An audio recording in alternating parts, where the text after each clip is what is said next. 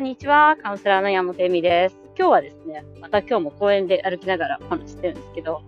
えっとね、あの、まあ、カウンセリングをしている方で、あ、そうか、これさえも、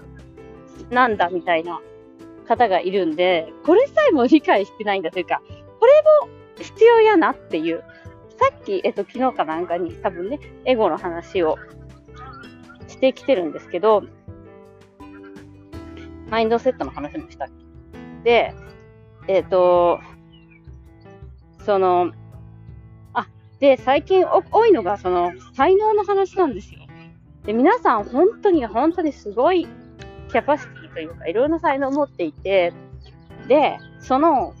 結果みたいなのを手に入れちゃってるんです、才能って。だから、なんでみんなできないんだろうみたいに思うわけですよ。当たり前なんだけど。簡単にできることは才能なんで。なので、そのことに対しては、まず皆さん、あの、えっ、ー、と、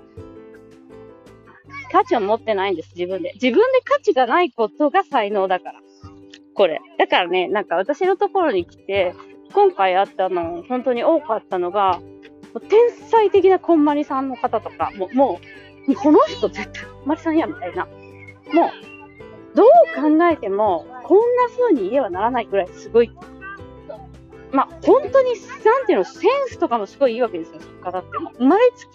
どこ行ってる、絶対、インテリア、絶対その人、インテリアデザインの仕事とかもしてないのに、できるとか、もう一人の方は何だったっけ？もうね、ほんといっぱいあるんだよね。もう一人の方は、えっ、ー、と、あ、あれだ。アーティストで、裁縫とか絵とか描くのが超上手って。ね。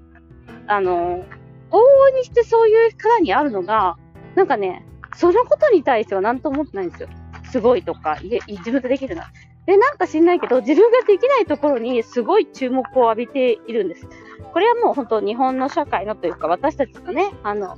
教育の仕方とかもありますし、あとなんか、ここからダメなんですよね。ここからダメなんですよね、みたいな。で、自分のできることは、とりあえずこんなの価値ないし、っていう。なんか、こんなことできても価値ないしって言って、あの、自分に、えっと、すごいきついても得ちゃうというか。で、で、まあ、それがね、あの、まあ、ビジネスになるかまたどうか別ですけど、そこに、そのビジネスに対しても、またそんなことはお金にならないし、みたいな感じで、も何が何でも価値をなくさせている方が多いで。えー、まあ、他にも本当に今までいろいろあって、あ、子供のね、教育、子供の、えっと、ずっとなんか、子供なんて全然興味なかったのに、イナイザイドワークだったら子供のなんかバイトしたら子供の方が楽しいから、それやめて子供のね、教育の方行っちゃった人とか、本当はそれぞれなんですけど、もうガラッと変える人もいるし、そのままに、えっと、その今までやってた仕事っていうことがあなたの才能だったりすることが多いんで、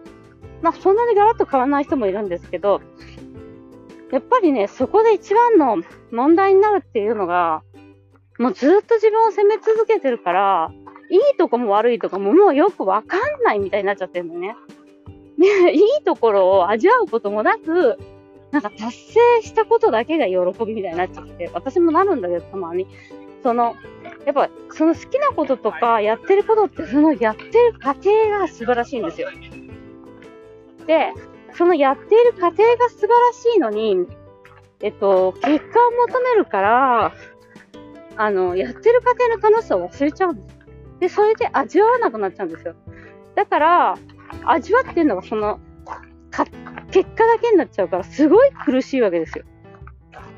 例えばそのマラソン大会で1位を取るために、まあ、メダルを取るためだけにやったら絶対楽しくなくて、でもメダルを取るために人に会って、えっと、えっと、走り方を学んだりとか、その走ること自体が好きだったらそんなに辛いことではないんです。何度も。でも、その、カウンセリングを始めた先の最初の方はやっぱりね、すごい難しいんですよね、それが。その気分を味わわなきゃいけないのに、そう。例えばだからそれって手に入れちゃってもそうで、あの、目標が叶っちゃうんですよ。結婚とか子供を産むとか。で、気分味わうために、気分味わうっていうのはやっぱりその、ですね、気分味わうんでね、あの、子供がいることによって幸せだったりとか、子供がいることによって、なんだろう、豊かさを感じたいとか、したいんだと思うんですよね。でも、できることが目標になっちゃうと、できた時に、もう本当に大変なしかないんですよ。だってその後にまた、ちゃんと起こさなきゃいけない、ちゃんと育てなきゃいけないっていう風にして、その、ちゃんと何々するっていう条件の方が大切になっちゃって、その子供と一緒に仲間気分を味わうとか、仲間になるとか、えっと、楽しむとか、そういうことじゃなくなっちゃうんですよね。で、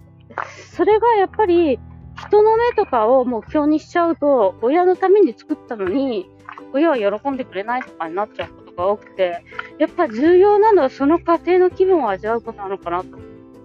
で、もしかしたらその家庭の気分の中に辛さとか、なんだろう、いろんな感情が交わっていくのかもしれないんですよ。その大変さとか。でもそれをしない限りは味わえないじゃないですか。例えばよく言うんですけど、子供ができない友達とか、で、欲しかったらできない人が、なんか子育てって大変だよねとか言ってること自体が羨ましいよみたいな。だって、子供いなかったらそんなこと味わえないもんっていう方いるんです。だから、やっぱりその家庭でその山あり谷ありの状況を自分なりに楽しんでいくっていうことがすごい重要かなと思っております。ということで、今日はここまでです。ご視聴ありがとうございます。